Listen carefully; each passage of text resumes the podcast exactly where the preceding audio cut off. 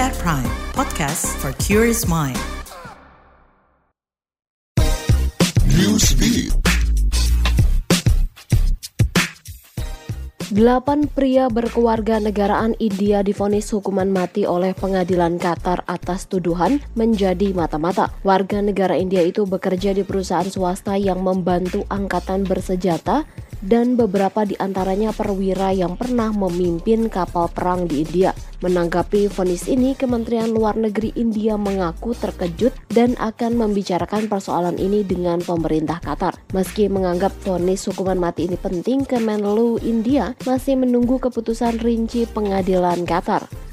Kepala Eksekutif Hong Kong John Lee Ka-chiu menilai penawaran 39 juta rupiah bagi masyarakat Hong Kong memiliki anak dirasa kurang efektif sebab resesi seks dan rendahnya minat memiliki anak dipicu tingginya kebutuhan dan biaya hidup di daerah tersebut. John Lee mengatakan nominal 39 juta rupiah kurang besar untuk mendorong masyarakat memiliki anak. Ketimbang negara-negara lainnya, John Lee menilai Hong Kong hanya memberikan bantuan biaya rendah Padahal di Singapura, pemerintahnya menawarkan bantuan untuk anak pertama dan kedua. Ada pula hak cuti melahirkan, cuti hamil, cuti merawat bayi, dan keringanan pajak bagi ibu yang bekerja.